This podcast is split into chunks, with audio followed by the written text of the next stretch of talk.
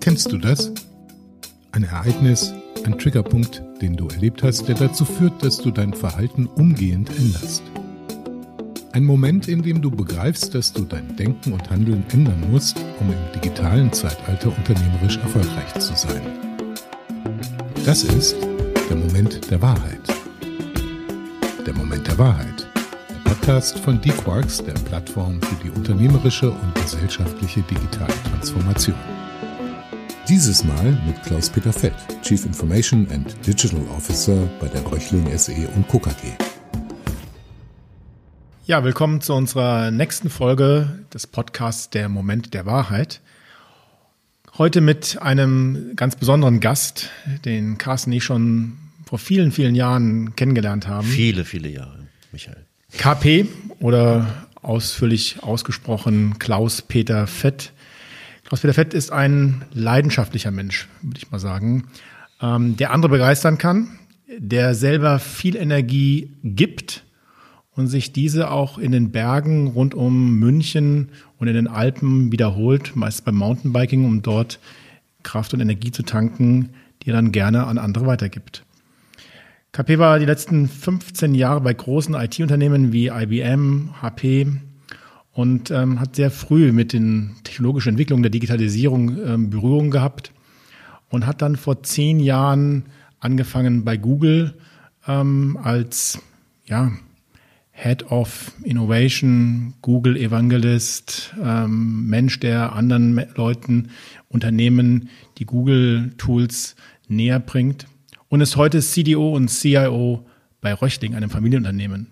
Bevor wir dazu kommen, KP, erstmal vielen Dank, dass du dir die Zeit genommen hast, mit uns über deinen Moment der Wahrheit zu reden und natürlich die allererste Frage, was hat dich vor zehn Jahren dazu gebracht, zu Google zu gehen?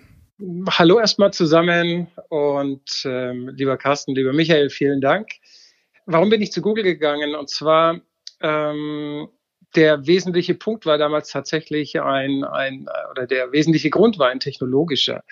Ich hatte damals, ähm, ich, ich glaube, es war sogar ein Podcast, ähm, im Podcast über das Thema Google Wave gehört und habe mich damit ein kleines bisschen auseinandergesetzt. Und für die, die Wave nicht mehr kennen, es war damals die Kombination sämtlicher Kommunikationswerkzeuge wie Chat, wie ähm, Videocall oder Videochat, ähm, aber auch E-Mail und anderes, was in einer Wave zusammengefasst wurde. Die Wave war sehr stark an einem Projekt ähm, behaftet und aus diesem Projekt heraus konnte man zu jedem Zeitpunkt allen, die daran beteiligt sein können oder sollen, ähm, den gesamten Chatverlauf mitteilen oder den gesamten Kommunikationsverlauf mitteilen oder den gesamten ähm, oder nur einen kleinen Ausschnitt, so rum gesagt.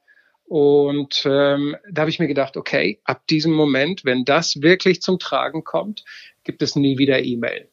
Diese e Baumstruktur, ja, diese Baumstruktur, diese typische Baumstruktur von E-Mails, dass man mit, mit irgendetwas anfängt, vielleicht mit einer Idee, zwei Leute auf Kopie, häufig das Management, die wiederum sich wiederum vergewissern möchten und die wiederum wieder verteilen und alle möglichen Leute auf CC nehmen, sodass am Ende ein völlig, ein, ein, ein völlig unübersichtlicher E-Mail-Tannenbaum entsteht und ähm, am Ende eigentlich niemand mehr weiß, um was ging es eigentlich oder was bin ich, in welchem, was ist meine Rolle in dem, in dem, in der Kommunikation und das war 2009, ähm, als diese, diese Thematik sehr, sehr, sehr, sehr stark diskutiert wurde. Und fairerweise haben wir heute viele Tools, die genau das tun, ja, die genau diese, ich, wenn ich mir Slack angucke oder andere, die genau das tun, wirklich um ein Projekt herum, um eine, äh, um ein Thema herum kommunizieren. Und das dann sehr projektbezogen. Ein Projekt bedeutet Anfang und Ende. Und danach suche ich mir das nächste Thema.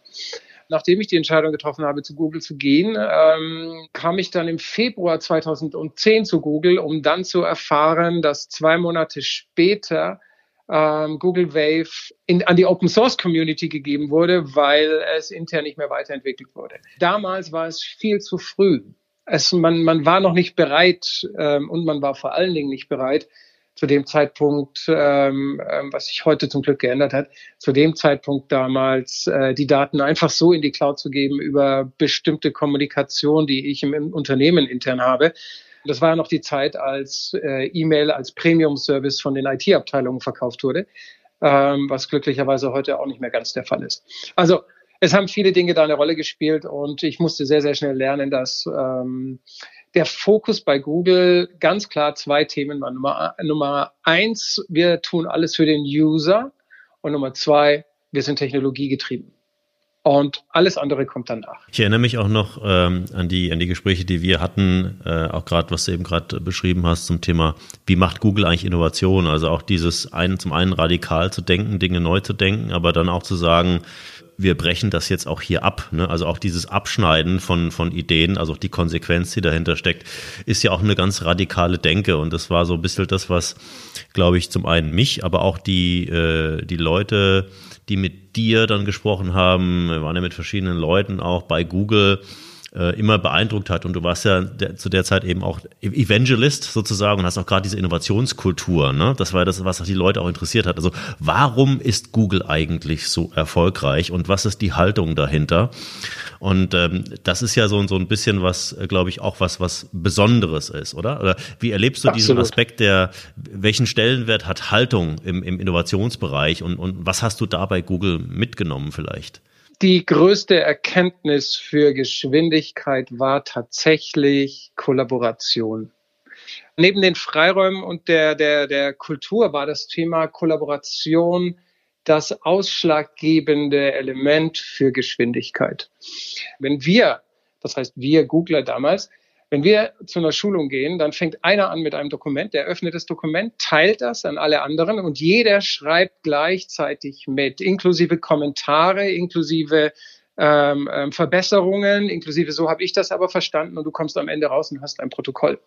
Ähm, alleine diese Geschwindigkeit, wenn man sich das überlegt im täglichen äh, Ablauf ähm, von, ähm, von, von Entscheidungen, Alleine diese Fähigkeit, so schnell zu sein, an einem Thema eine Single Source of Truth zu haben, ähm, das sind, äh, das sind Geschwindigkeitsvorteile, die kann man gar nicht, die kann man fast nicht messen. Aber das ist ja keine technologische Frage, ehrlicherweise. Heute gibt es diese ganzen Kollaborationstools. Ihr habt ja auch bei Google euch bestimmt zuerst mal die Frage gestellt, wie wollen wir eigentlich miteinander zusammenarbeiten? Wie wollen wir miteinander kommunizieren, Informationen austauschen?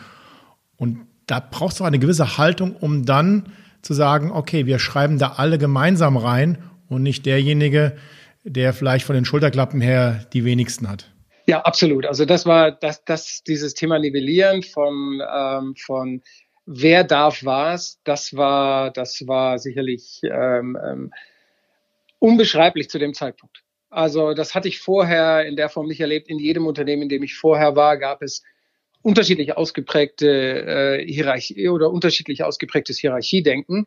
Ähm, ich denke, dass viele Unternehmen heute genau auf dem Weg sind, äh, dass sie sagen, okay, das, was wir damals als individuelle Intelligenz gesehen haben und vielleicht als hierarchisches ähm, ähm Entscheiden, ist heute Collaborative Intelligence und äh, verändert komplett, also das verändert die Unternehmen, verändert uns auch selbst. Und fairerweise, ähm, vielleicht könnt ihr euch noch erinnern, wir haben ja, in, als wir in, gemeinsam in den USA waren, ähm, haben wir Valley. im Silicon Valley, genau, bei Google, ähm, haben wir auch mal mit Chromebooks alle an einem Dokument gearbeitet. Und falls ihr euch noch genau erinnert, ich kenne den Namen des Herrn nicht mehr, aber einer, plötzlich war alles weg, das ganze Dokument. Hm. Und einer hat gegrinst.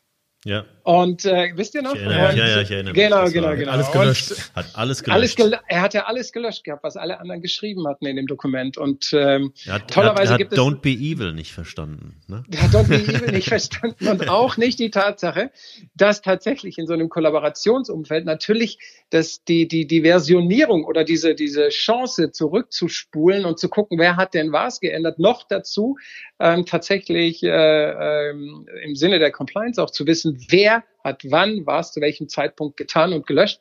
Das hat er, das hatte ich damals noch nicht erklärt gehabt. Das habe ich direkt danach erklärt und dann auch gezeigt, dass wir es zurückverfolgen können und genau wissen, wer es getan hat.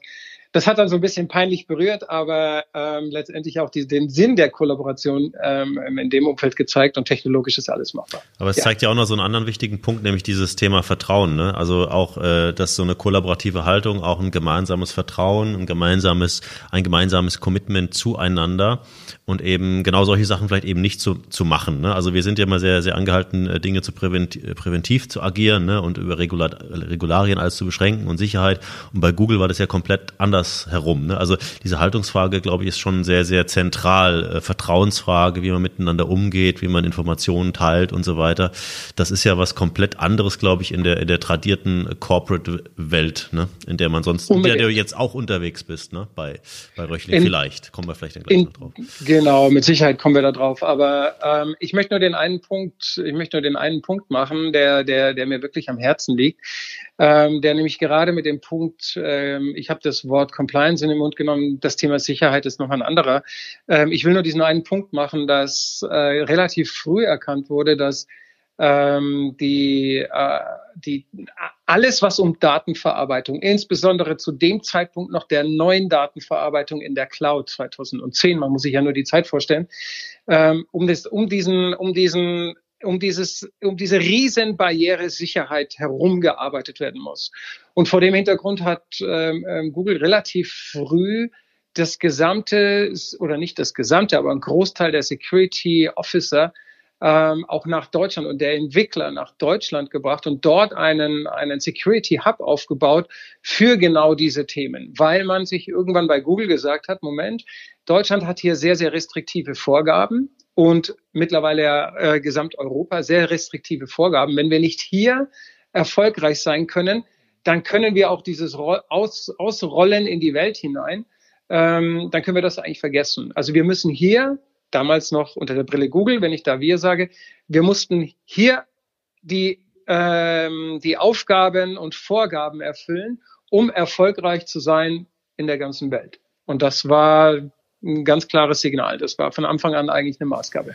Das Spannende finde ich ja immer in solchen Geschichten, dass es ja immer darum geht, nicht Google nachzumachen. Das geht nicht. Google ist für mich so ein Digital Corporate Native. Die sind 98 gegründet worden, haben diese ganze Plattformökonomie mit ähm, gestaltet, sage ich mal. Ähm, die Frage ist ja viel mehr, was kann ich daraus lernen, wie Kollaboration funktioniert, wie Innovation funktioniert, mit welchen Führungsprinzipien man zukünftig ähm, auch in einer Organisation ähm, besser, erfolgreicher ähm, unterwegs ist.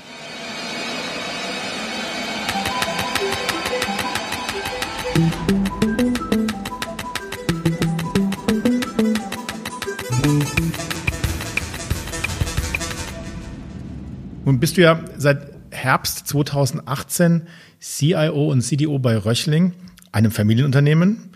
Ähm, warum bist du denn zu Röchling gewechselt? Ich meine, das hat ja so gar nichts erstmal augenscheinlich mit, mit Google zu tun. Ähm, kaum Gemeinsamkeiten, würde ich jetzt mal sagen, von außen betrachtet. Und dann beschäftigen sie sich auch noch mit Kunststoffen einem Material, was wir, ja, womit wir eigentlich eher verbinden, dass das unsere Weltmeere kaputt macht, als dass es irgendwie ähm, positiv ähm, besetzt ist. Also was hat dich dazu getrieben, ähm, Google zu verlassen und ähm, zu einem Familienunternehmen wie Röchling zu gehen? Ähm, da würde ich jetzt direkt schon zu einem Punkt oder einem Moment der Wahrheit ähm, kommen in meiner in meinem Lebenslauf. Und zwar nach 14 Jahren IBM im Jahre 2004, wo ich tatsächlich sagen muss, so die, die, das Thema Kultur war zu dem Zeitpunkt, und ich möchte es heute gar nicht, äh, ich möchte es gar nicht bewerten, wie, wie die Kultur innerhalb der IBM heute ist. Aber zum damaligen Zeitpunkt war es das Thema Respekt und langfristiges Planen mit Mitarbeitern und äh, den Mitarbeiter und den Kunden sehr stark im Fokus haben und auch dieses ganze Thema Deliver what you promise hat mir damals so den, den, den Ausschlag gegeben, dass ich mich 2004 schon entschieden habe, ich werde in meiner Karriere, in meinem Arbeitsleben, werde ich einmal in einem deutschen eigentümergeführten Unternehmen arbeiten, wo, und das war mir sehr wichtig, die Eigentümer oder der Eigentümer nicht direkt operativ im Geschäft mitwirkt, aber tatsächlich dieses langfristige, dieses positive, dieses Denken für die Kunden einerseits und andererseits dieses Denken für die Mitarbeiter und dieses etwas familiärere Umfeld sehr, sehr stark im Vordergrund steht. Was hat bei IBM, was war da ausschlaggebend, dass du, dass du sagst, ähm, das ist nicht die Kultur, das ist nicht das Umfeld, in dem ich mich gut aufgehoben sehe oder wo ich sein möchte, dauerhaft, was dann so ein bisschen diese Sehnsucht nach einem längerfristig orientierten Familienunternehmen ähm, ausgelöst hat bei dir? Dieses langfristige Denken, dieses mit der Fähigkeit, selbst zu gestalten und den Handlungsspielraum selbst zu definieren, äh, im weitesten Sinn. Ähm, das war für mich der Ausschlag für, ich möchte in, in, in der Zentrale, also in Deutschland, in einem deutschen Unternehmen arbeiten. Dann verbindet man ja mit dem Thema ähm, Deutsch auch das Thema Ingenieurstätigkeit, langfristiges Denken, gute Planung und so weiter. Und all das finde ich hier bei Röchling wieder. Ähm, das waren auch so Themen. Ähm, und der letzte Punkt, der, der mir damals so vorgeschwebt hat, ist das Thema Umgang mit Menschen. Respekt vor den Mitarbeitern und langfristiges Denken. Wenn wir es darauf subsumieren, hm, okay. dann oder ist dann ist das vielleicht mein Moment der Wahrheit für die Entscheidung, ähm, irgendwann in einem deutschen eigentümergeführten Unternehmen zu arbeiten. Ich finde es ganz spannend. Du hast eben äh, gerade gesagt, dass du, ich glaube, 2000, 2004 äh, für dich im Prinzip diese Vision eigentlich schon entwickelt hast, äh, mal für ein Familienunternehmen zu arbeiten. Und im Prinzip dieses, dieses Thema, also für sich ein Zukunftsbild zu haben und äh, hinsichtlich dieses Zukunftsbilds zu arbeiten. Wie wichtig ist denn dir das jetzt in deiner aktuellen Rolle? Also das zu, gibt es oder arbeitest du oder hast du an einem Zukunftsbild für Röchling gearbeitet? Und äh, wenn ja, äh, wäre mal spannend, ob du darüber mal was erzählen kannst. Wie kann denn die Zukunft für einen Kunststoffhersteller wie, wie Röchling im digitalen Umfeld aussehen? Das ist schön, dass du jetzt diese Kurve hinbekommen hast. Aber wir wollen ja den ähm, Kunststoff ja nicht mehr in den Meeren haben, gell? Wir wollen ja. Wir wollen den nicht in den Meeren haben, genau. Vielleicht ist das ja das, die neue Vision, dass wir den da rausholen und damit ähm, dann. Also ich empfehle euch hierzu ganz, ganz dringend den, den Nachhaltigkeitsbericht von Röchling. Natürlich habe ich mir überlegt, ähm, ist Kunststoff in der, gerade in der jetzigen Zeit und das war genau 2017, 18, 19, diese, diese Riesenwelle an, an, an Kunststoff-Bashing das, was wir äh, bei Röchlingen machen, sind Hochleistungskunststoffe, die als Substitutionsstoffe für Stahl, Aluminium, für Holz und solche Dinge in Betracht gezogen werden. Und wenn man sich den ökologischen Footprint anschaut, dann ist das, was wir, ähm, was wir benötigen, um ein bestimmtes Material herzustellen, mit Sicherheit ähm, ökologisch verträglicher, auch in der Nachwirkung und auch im Recyceln und auch in der Wiederverwendung, auch im Gewicht und so weiter und so weiter. Sicherlich verträglicher und nachhaltiger als so manche andere Produkte, wo ich unglaubliche Energiemengen aufbringen muss, um das gleiche Teil herzustellen mit ähnlichen ähm, Haltbarkeits- oder, oder Biegungsmaßen oder äh, in Chemietanks. Es sind bestimmte Sachen, da geht gar nichts anderes als Kunststoff. Und ich denke mal auch, dass ähm, wenn wir Produkte herstellen, die äh, langlebiger sind als manche Holzarten und so weiter, ähm, dann hat es da und vielleicht auch tatsächlich auf einer anderen Basis hergestellt werden, die dann, die dann viel, viel einfacher zur Wiederverarbeitung gereicht oder bestimmte andere Vorteile hat. Da sind wir mit Sicherheit nachhaltiger. Ich will nur das nur als als als als, ja, ist gut zu wissen, kleiner ähm, Teaser, weil das natürlich in der allgemeinen das war für mich eine ganz wichtige Entscheidung. Genau, das ist ja gut zu wissen, weil es in der allgemeinen Diskussion natürlich ähm, auch nicht differenziert wird. Deswegen ist es schon mal gut, das mal hier an dieser Stelle ähm, zu formulieren. Nochmal, Carsten fragte ja gerade, das Zukunftsbild eines Unternehmens, Röchling, 200 Jahre alt, mehrmals mit Sicherheit schon transformiert worden, Weltkriege überstanden, wirtschaftliche Krisen überstanden, ähm, Globalisierung überstanden. Heute steht es da und überlegt sich natürlich auch, mit welchem Geschäftsmodell werde ich im digitalen Zeitalter genauso erfolgreich sein wie in der Vergangenheit. Was sind die nächsten Schritte, die ganz konkret bei euch anstehen? Wir haben dieses Jahr, wenn ich mir die IT anschaue, eine Riesenaufgabe vor uns.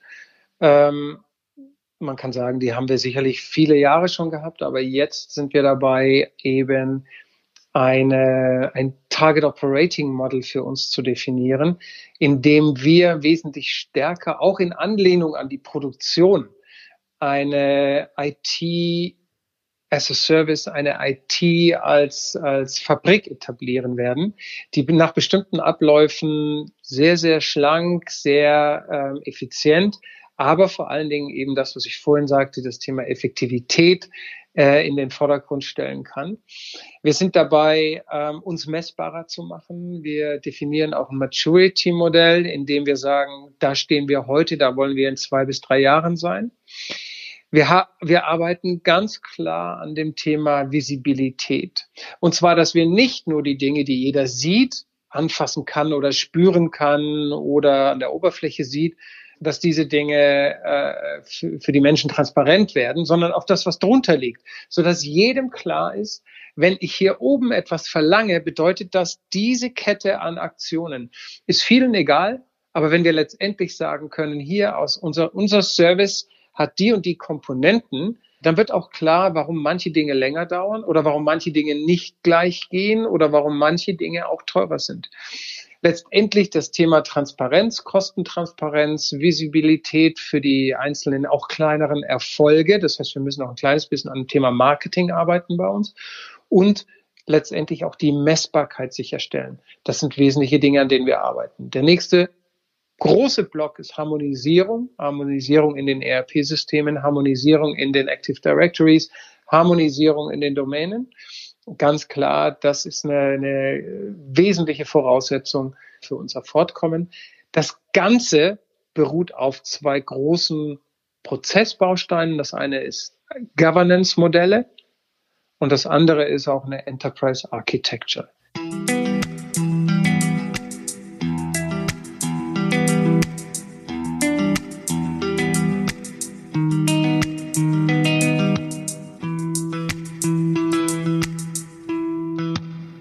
Wichtig ist denn eigentlich, jetzt vielleicht auch in deiner Arbeit, du hast viel über Kultur auch geredet, das Thema äh, Purpose, also Sinn und, und äh, gibt es eine Neuorientierung oder eine Neudefinition zum Thema, was ist eigentlich der Sinn und der Zweck von einem Unternehmen wie Röchling in einem, in einem digitalen Zeitalter in, in, in Zukunft? Gibt es so eine Diskussion?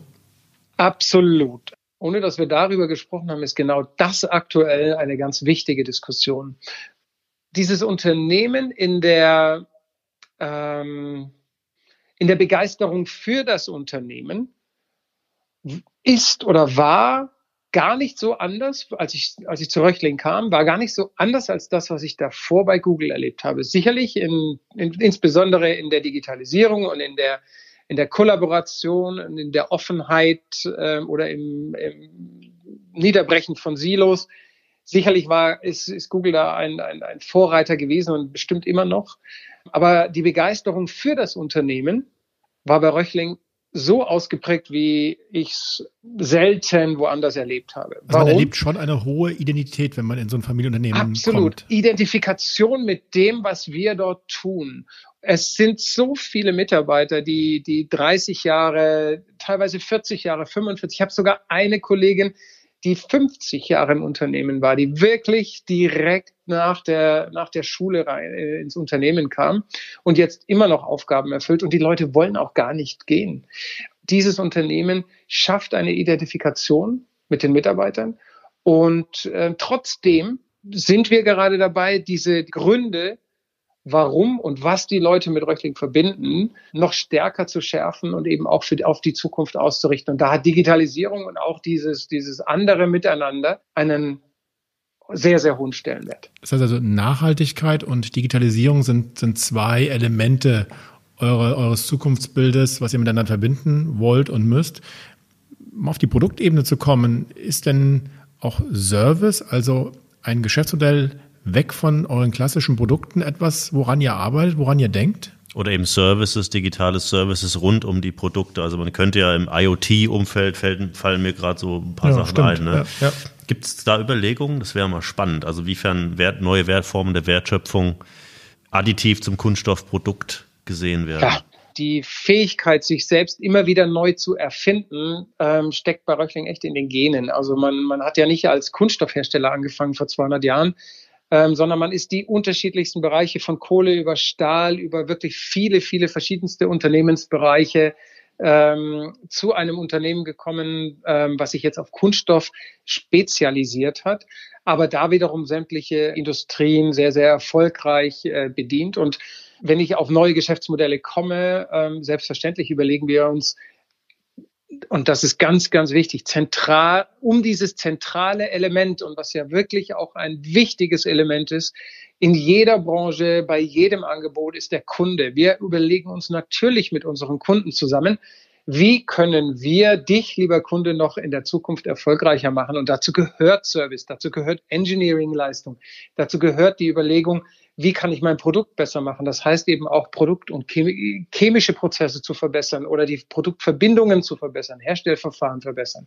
All diese ganzen Dinge sind für uns maßgeblich und die entwickeln wir teilweise und natürlich auch stärker, immer stärker wie mit unseren Kunden, die nämlich, wenn ähm, in der Automobilbranche auch sehr lange Zyklen haben oder in der Mobilitätsbranche, sage ich mal so, generell lange Zyklen an Entwicklung haben, wo wir dann Teil dieser Entwicklung sind, um am Ende ein Produkt im Auto, im Zug, in den Mobilitätskomponenten, die wir brauchen, äh, zur Verfügung zu stellen. Du hast es jetzt gerade so nebenbei gesagt, dann entwickeln wir das gemeinsam.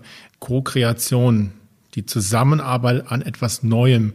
Das ist ja etwas, was ja gerade in der Wirtschaft, in der Wissenschaft wird das ja schon seit Jahren gemacht, aber in der Wirtschaft eine neue Arbeitsform von, von Zusammenarbeit ist.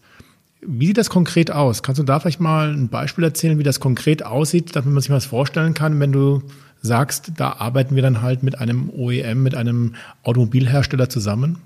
Jemand gibt uns ein Muster vor und sagt, bitte kreiert einen Werkstoff, eine Form, ein Gewicht und so weiter, was wie, was für einen bestimmten Prozess im Fahrzeug beispielsweise notwendig ist. Und dann gehen unsere Engineers natürlich her und entwickeln etwas und bringen dann auch wiederum dieses Prototyping zum Kunden und man diskutiert und man bringt sich ein, man hat neue Ideen und man kriegt auch in der Regel die, die Chance, neue Werkstoffe oder leichtere Werkstoffe vorzuschlagen und zu sagen, schaut her, so könnten wir das machen. Wir könnten aber auch noch diesen Teil abdecken und so weiter. Und da sind wir in sämtlichen äh, Produktionsprozessen oder Präproduktionsprozessen oder Präserienprozessen auch involviert. Ist das in neu? Thematik.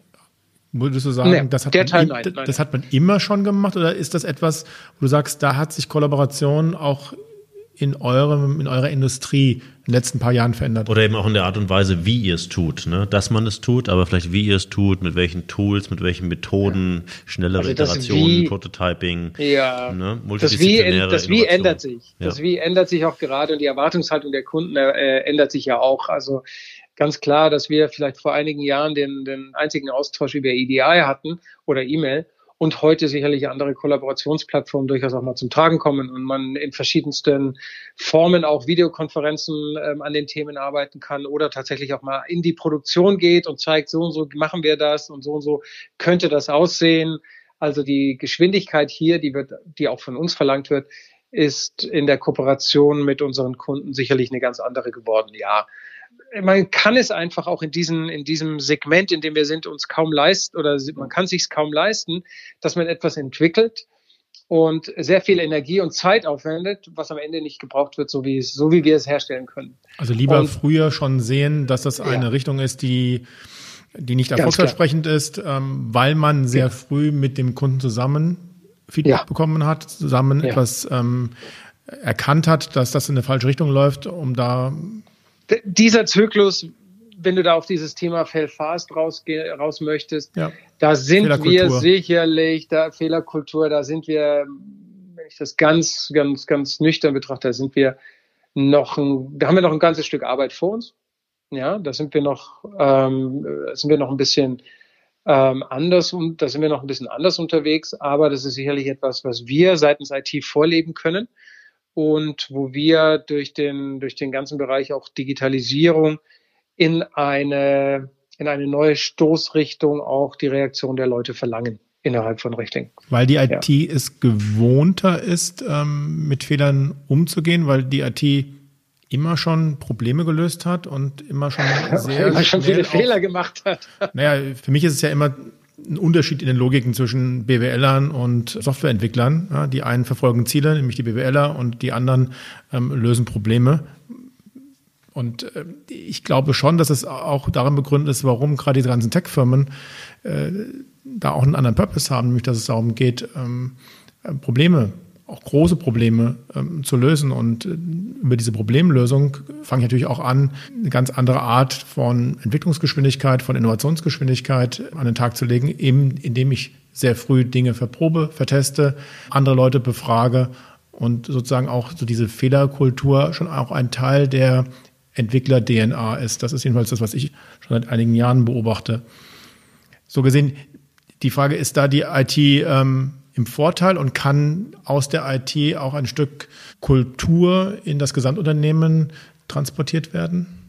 Absolut, absolut. Ich meine, man muss ja fairerweise auch sagen, dass in der Simulation und in der Entwicklung, in der Softwareentwicklung, da sind die Fehler oder der Impact, der, der, der passiert, ist nicht gar so groß, wie wenn ich etwas, eine Komponente beispielsweise in einem Auto falsch entwickle die dann dazu führt, dass ein Unfall passiert.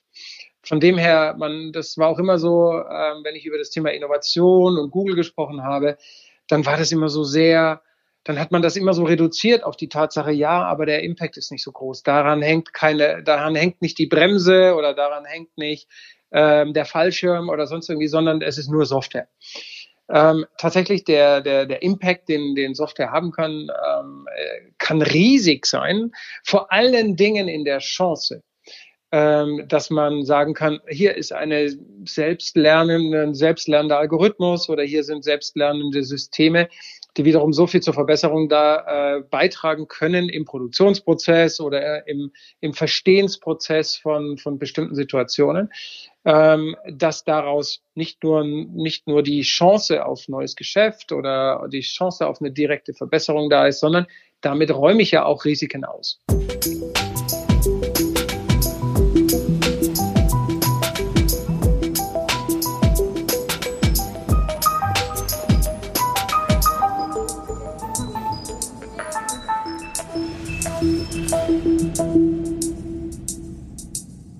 Du bist ja jetzt seit, seit äh, zwei Jahren sozusagen in der Rolle. Das heißt ja, ihr seid mitten in der Transformation. Vielleicht äh, können wir da nochmal drauf eingehen, wie Transformation eigentlich abläuft. Also wie setzt ihr die Dinge um in Richtung Zukunftsbild? Das ist ja bestimmt auch nicht alles ganz so easy. Nein, ähm, easy, easy ist es definitiv nicht. Also wenn ich die Transformation des ähm, Unternehmens jetzt mal aus der IT-Sicht, die liegt mir am, am nächsten oder Also ist es eher eine IT-getriebene Transformation? Wäre nein, mal die nein. Frage das gesamte, dazu. nein, das ganze, nein, das ganze Unternehmen macht sich fit für das dritte Jahrhundert. Wir sind ja jetzt fast 200 Jahre alt und wir machen uns fit für das Thema nächste Generation und fürs dritte Jahrhundert.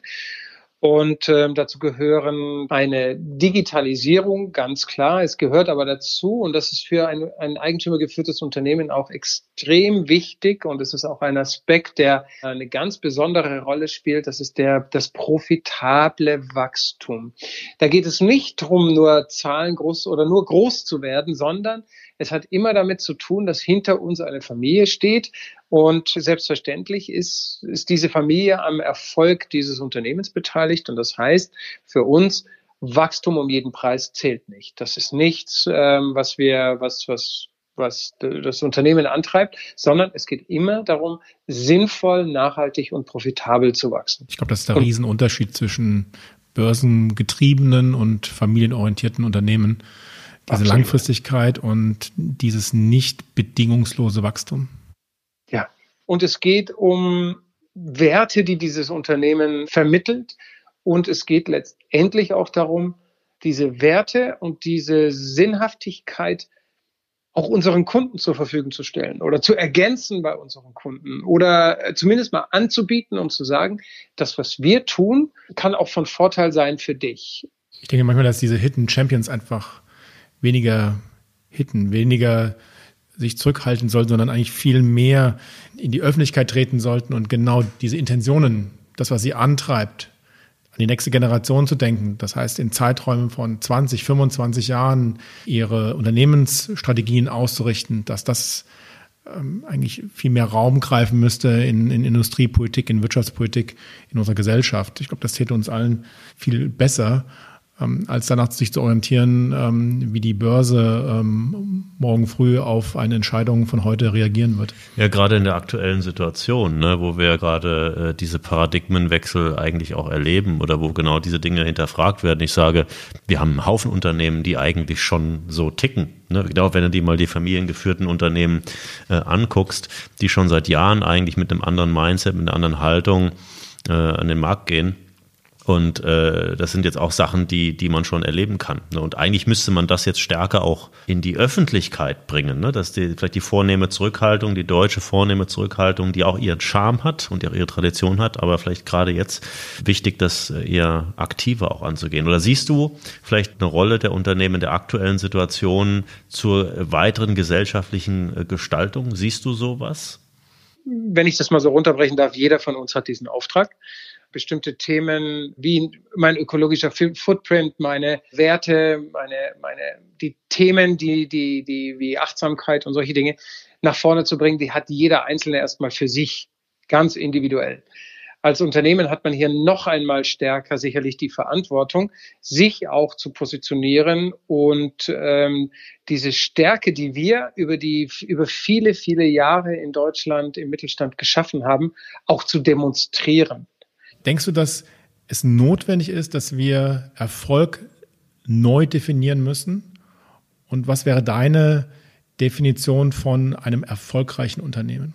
Ich glaube, dass es notwendig ist. Ich glaube, dass die Zeit, in der wir gerade uns gerade befinden, auch diese Fragestellung nicht nur erlaubt, sondern fordert und wir hoffentlich auch langfristig und nachhaltig darüber äh, im, uns im Klaren werden, was bedeutet Erfolg? Und was ist der Grund, warum wir manche Dinge entscheiden und uns da auch wieder hinterfragen, ganz klar, wo produzieren wir, wie sicher sind meine, ist meine Supply Chain, aber nicht nur in, in, in Folge von Sicherheit, sondern vielleicht auch mal darüber nachdenken, was ist denn tatsächlich die gesamtökonomische Auswirkung dessen, wo ich, wo ich produziere, das ist gerade momentan nicht nur erlaubt, sondern gefordert im Denken. Und ich denke, das wird uns auch noch eine ganze Weile beschäftigen.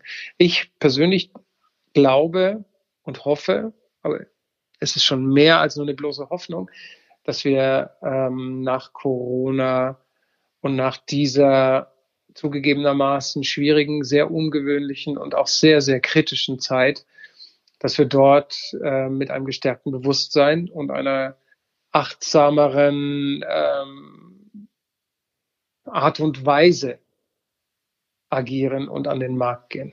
Das bin ich, Klaus-Peter Fett, der darauf hofft und der sich hier auch in der Form persönlich einbringt. Du, du sprichst ja immer davon, dass du noch Hausaufgaben zu erledigen hast. Und ähm, gerade aus einer Sicht eines, eines CIOs, was sind so die drängendsten ja. Hausaufgaben im Rahmen der digitalen Transformation, ähm, die du vorgefunden hast und wo steht ihr heute? Die Aufgabe, die ich bekommen habe, war beim Antritt im Unternehmen zweigeteilt.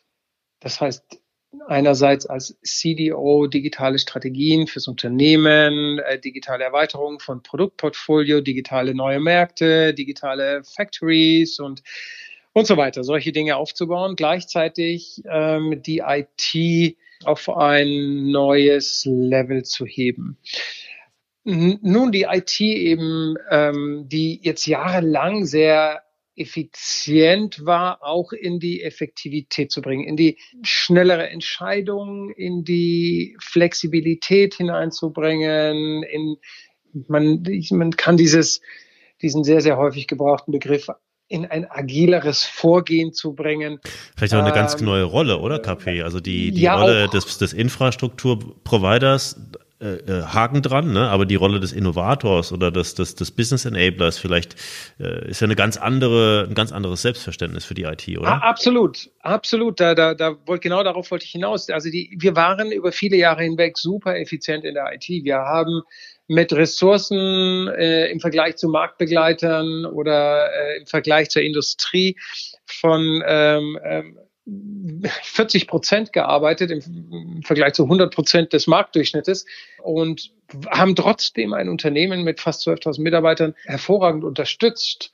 Gleichzeitig aber konnten wir nie darstellen, was alles notwendig wäre und notwendig ist ähm, an, an Investitionen, die wir vielleicht jährlich gebraucht hätten, um dann daraus ähm, vielleicht die IT und auch die Ergebnisse der IT und das Thema Digitalisierung, Harmonisierung, Standardisierung, all diese Themen zu etablieren.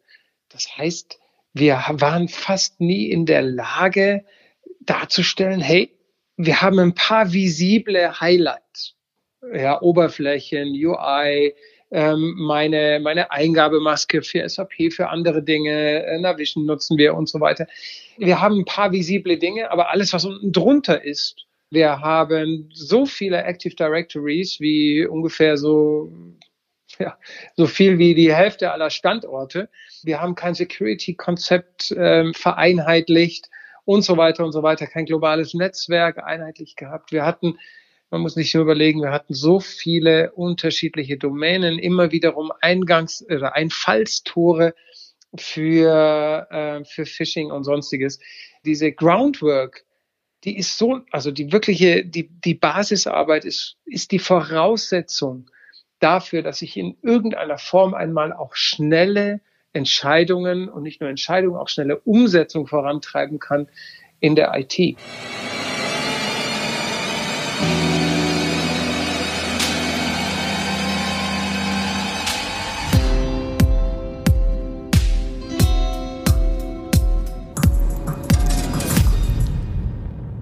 Das Bild, was ja wirklich viele andere Unternehmen ja auch haben, die über Jahrzehnte gewachsen sind durch Zukäufe, in Folge der Globalisierung dann auch noch in verschiedenen Ländern Aktivitäten verbreitet haben und wo man wahrscheinlich auch aus IT-Sicht mit Harmonisierung und Standardisierung einfach nicht nachgekommen ist. Jetzt wird es aber wichtiger, die Standardisierung, um neue Geschäftsmodelle, digitale Servicemodelle zu realisieren, oder? Das ist ja genau der Punkt. Plötzlich merkt man, gerade in so einer Zeit wie jetzt, merkt man plötzlich, wie notwendig die IT war in den ersten zwei, drei Wochen, um die Infrastruktur zur Verfügung zu stellen, mit jeder arbeiten kann. Also das war ähm, sicherlich für für viele Unternehmen und ich bin auch regelmäßig im Austausch mit anderen Kollegen war für viele Unternehmen digital sicherlich fast wie ein Durchbruch, um das Verständnis zu erwecken, hey, Moment mal, ohne IT läuft gar nichts mehr.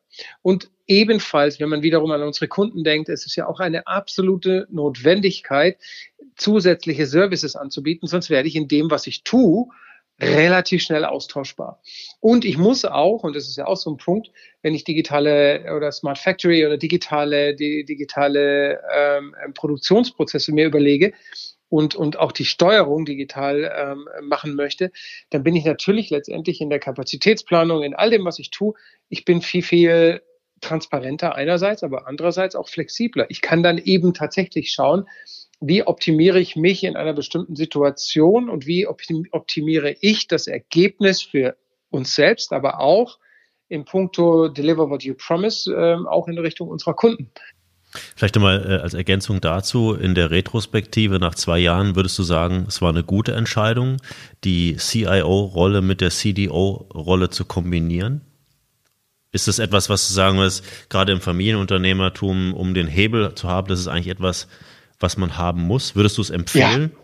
Ja, unbedingt, wenn tatsächlich die IT bisher als Kostfaktor gesehen wurde und die IT bisher die letzten Jahre ähm, immer in dieser, in dieser Effizienzfalle gefangen war, dann unbedingt. Wenn die IT sich schon so weit entwickelt hat und auch da das, das kulturelle Umfeld, ähm, die Transparenz, die Offenheit, die, die, das Miteinander umgehen, das, die Kollaboration, wenn diese Dinge alles schon etabliert sind und auch ein CIO im Unternehmen ist, der in einem CDO keinen, keinen Konkurrenten sieht, äh, sondern ganz einfach die, eine logische Ergänzung in vielleicht eine, in die Prozesswelt oder eine logische Ergänzung in die, in die Außenstehende, in die Marktwelt äh, oder in den Markt hinein, dann kann das auch nebeneinander sehr, sehr gut funktionieren.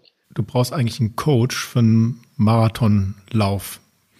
Du brauchst jemanden, der langfristig auch dabei bleibt, die gesamte Organisation, die Mitarbeiterinnen und Mitarbeiter in der IT-Organisation mit zu verändern. Siehst du dich in dieser Coach-Rolle auch aufgrund deines Backgrounds von IBM, HP, Google in der Lage zu sein, nicht nur infrastrukturell, sondern auch kulturell diesen Veränderungsprozess voranzutreiben, der mit Sicherheit ein Marathonlauf ist und, und kein Sprint? Inhaltlich sehe ich mich als, als ähm, der Coach. Ich bin jetzt überhaupt kein Marathonläufer. Ich brauche immer wieder einen Downhill zwischendurch. Um Energie um, zu tanken. Um bei dem, nein, um den Fun, um diesen Spaß auch wieder zu spüren. Daher würde ich das jetzt eher mit dem, eingangs sagtest du, ich, ich, ich Mountainbike gerne, ja, sehr, sehr, sehr gerne. Da geht es auch sehr, sehr lang den Berg hoch, aber dieses, man tut es eigentlich für den, für den Fun beim Runterfahren, ja, für den, für den Downhill, für den Trail. Ähm, was sind, was sind eure Fun-Faktoren? Was sind eure Downhills? Wie, welche erzeugst du da in, in deinem Team, in deiner Organisation? Also definitiv, wenn wir, äh, wenn wir in der Lage sind, innerhalb von zwei Wochen äh, neue Systeme einzuführen, die dann plötzlich den Leuten ermöglichen, im Homeoffice zu arbeiten, wo vorher nicht mal eine Homeoffice-Strategie da war. Das war ein echter Downhill, das war, das war die, der größte Fun-Faktor. Oder als jetzt wieder eine neue Sicherheitslücke auftauchte und wir innerhalb von drei Stunden die Entscheidungen treffen konnten, innerhalb von, und dann plötzlich ähm, abends, es war ein Freitag, abends um 18 Uhr einer der Kollegen sich meldet und sagt, übrigens, ich könnte auch direkt auf alle Geräte ein neues System pushen. Und wir so, äh, damit kommst du jetzt? Und am Samstagmorgen alles schon da war und mein CEO mir schreibt, ja, wie geil ist das denn? Gestern den, die, die Sicherheitslücke entdeckt, heute den Push draußen. Und allein, dass diese Entscheidung nicht von mir hat, getroffen wurde, sondern von denen, die, die dieses Thema verantworten. Der die höchste Kompetenz also, hat in der Organisation. Da war ich inhaltlich die höchste Kompetenz, absolut. Und da war ich sowas von, von, von begeistert. Das war mehr als Downhill. Sind das die erfahrbaren Erlebnisse, die man braucht, um, um Menschen bei einer Transformation, die halt dann doch lange dauert, immer wieder auch zu motivieren, mitzumachen und aus ihrer Komfortzone herauszutreten? Ganz klar.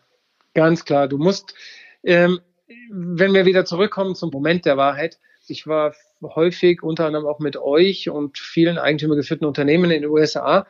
Und ähm, eine der Erkenntnisse für mich war, wir haben innerhalb von Google ja damals und auch heute noch äh, den Frederik Pferd gehabt, der Vorreiter für viele Innovationsstrategien und Innovations- Methoden ähm, bei Google war, aber sehr, sehr häufig auch nach außen auftritt. Chief der hat, Evangelist von Google. Genau, ganz genau zu diesem Thema. Ein Deutscher, genau, genau. der in, im Silicon Valley, glaube ich, an der Stanford University auch ähm, lehrt. Lehrt, ja, genau, genau, Und ähm, bei Google die, die ganze Innovationskultur mit vorangetrieben hat.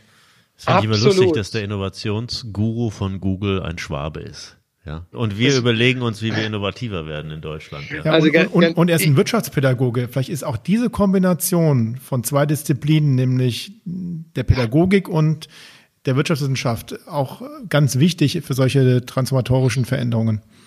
Der traut sich diese Dinge zu formulieren, einzufordern und ähm, den Unternehmern auch sehr, sehr plausibel darzustellen. Und das war natürlich für uns, das war auch die Grundlage natürlich meiner Tätigkeit ähm, ähm, in dieser in dieser Phase und ähm, das war ein tolles Zusammenarbeiten und wir hatten ihn ja als einer der Sprecher auch in der Veranstaltung von uns. Und einer der, der wesentlichen Kernelemente war dieses, Vermeiden von aber. Diese, man hat eine Idee oder jemand kommt mit der Idee zu einem und äh, die typische Antwort, nicht nur bei uns, auch in allen anderen Kulturkreisen, aber ich glaube sehr ausgeprägt bei uns in Deutschland, ist diese Antwort, ja, aber das haben wir doch noch nie gemacht. Oder ja, aber hast du, äh, hast du äh, glaubst du wirklich, das kriegen wir hin? Das hat jeder schon mal irgendwie gehört von seinem Vorgesetzten, glaube ich. Genau, ganz genau, ja, mindestens einmal. Doch die, die, die, das Fatale daran ist, dass dieses Aber, auch wenn es nur so dieses eine Wort ist, sehr viel an, an, an Kreativität zerstört. Anstatt vielleicht umzudrehen und ähm, anstatt ja, aber Ja, und was brauchst du dafür? Ja, und was, was denkst du, was das Ergebnis sein könnte? Ja, und wie, nicht ja und, sondern ja, und was benötigst du an Ressourcen dafür? Eine absolut wichtige und essentielle, auch wenn sie so einfach und simpel klingt, Veränderung in der Vorgehensweise. Denn nach Ja, aber, wenn das zwei, dreimal passiert, habe ich keine Lust mehr, kreativ zu sein oder an einer Lösung zu arbeiten. Wenn ich mit Ja und komme, muss ich mich erstmal wieder zurückbesinnen und mir Gedanken darüber machen, was ich dafür brauche, um zum Erfolg zu kommen. Und das ist eine komplett andere Herangehensweise. Und mein mein Moment der Wahrheit war, dass dort Unternehmer saßen, die 6000, 8000, 2200 Menschen führen als Eigentümer und sich diesen Satz aufschreiben. Dieser Moment war für mich so extrem, dass ich dachte, Leute, ihr führt Unternehmen in der zweiten, dritten, fünften Generation und länger. Ihr führt dieses Unternehmen. Das muss doch eigentlich eine Kernkompetenz sein, dieses ins Unternehmen oder dieses im Unternehmen auch um und einzusetzen. Ist das aber nicht.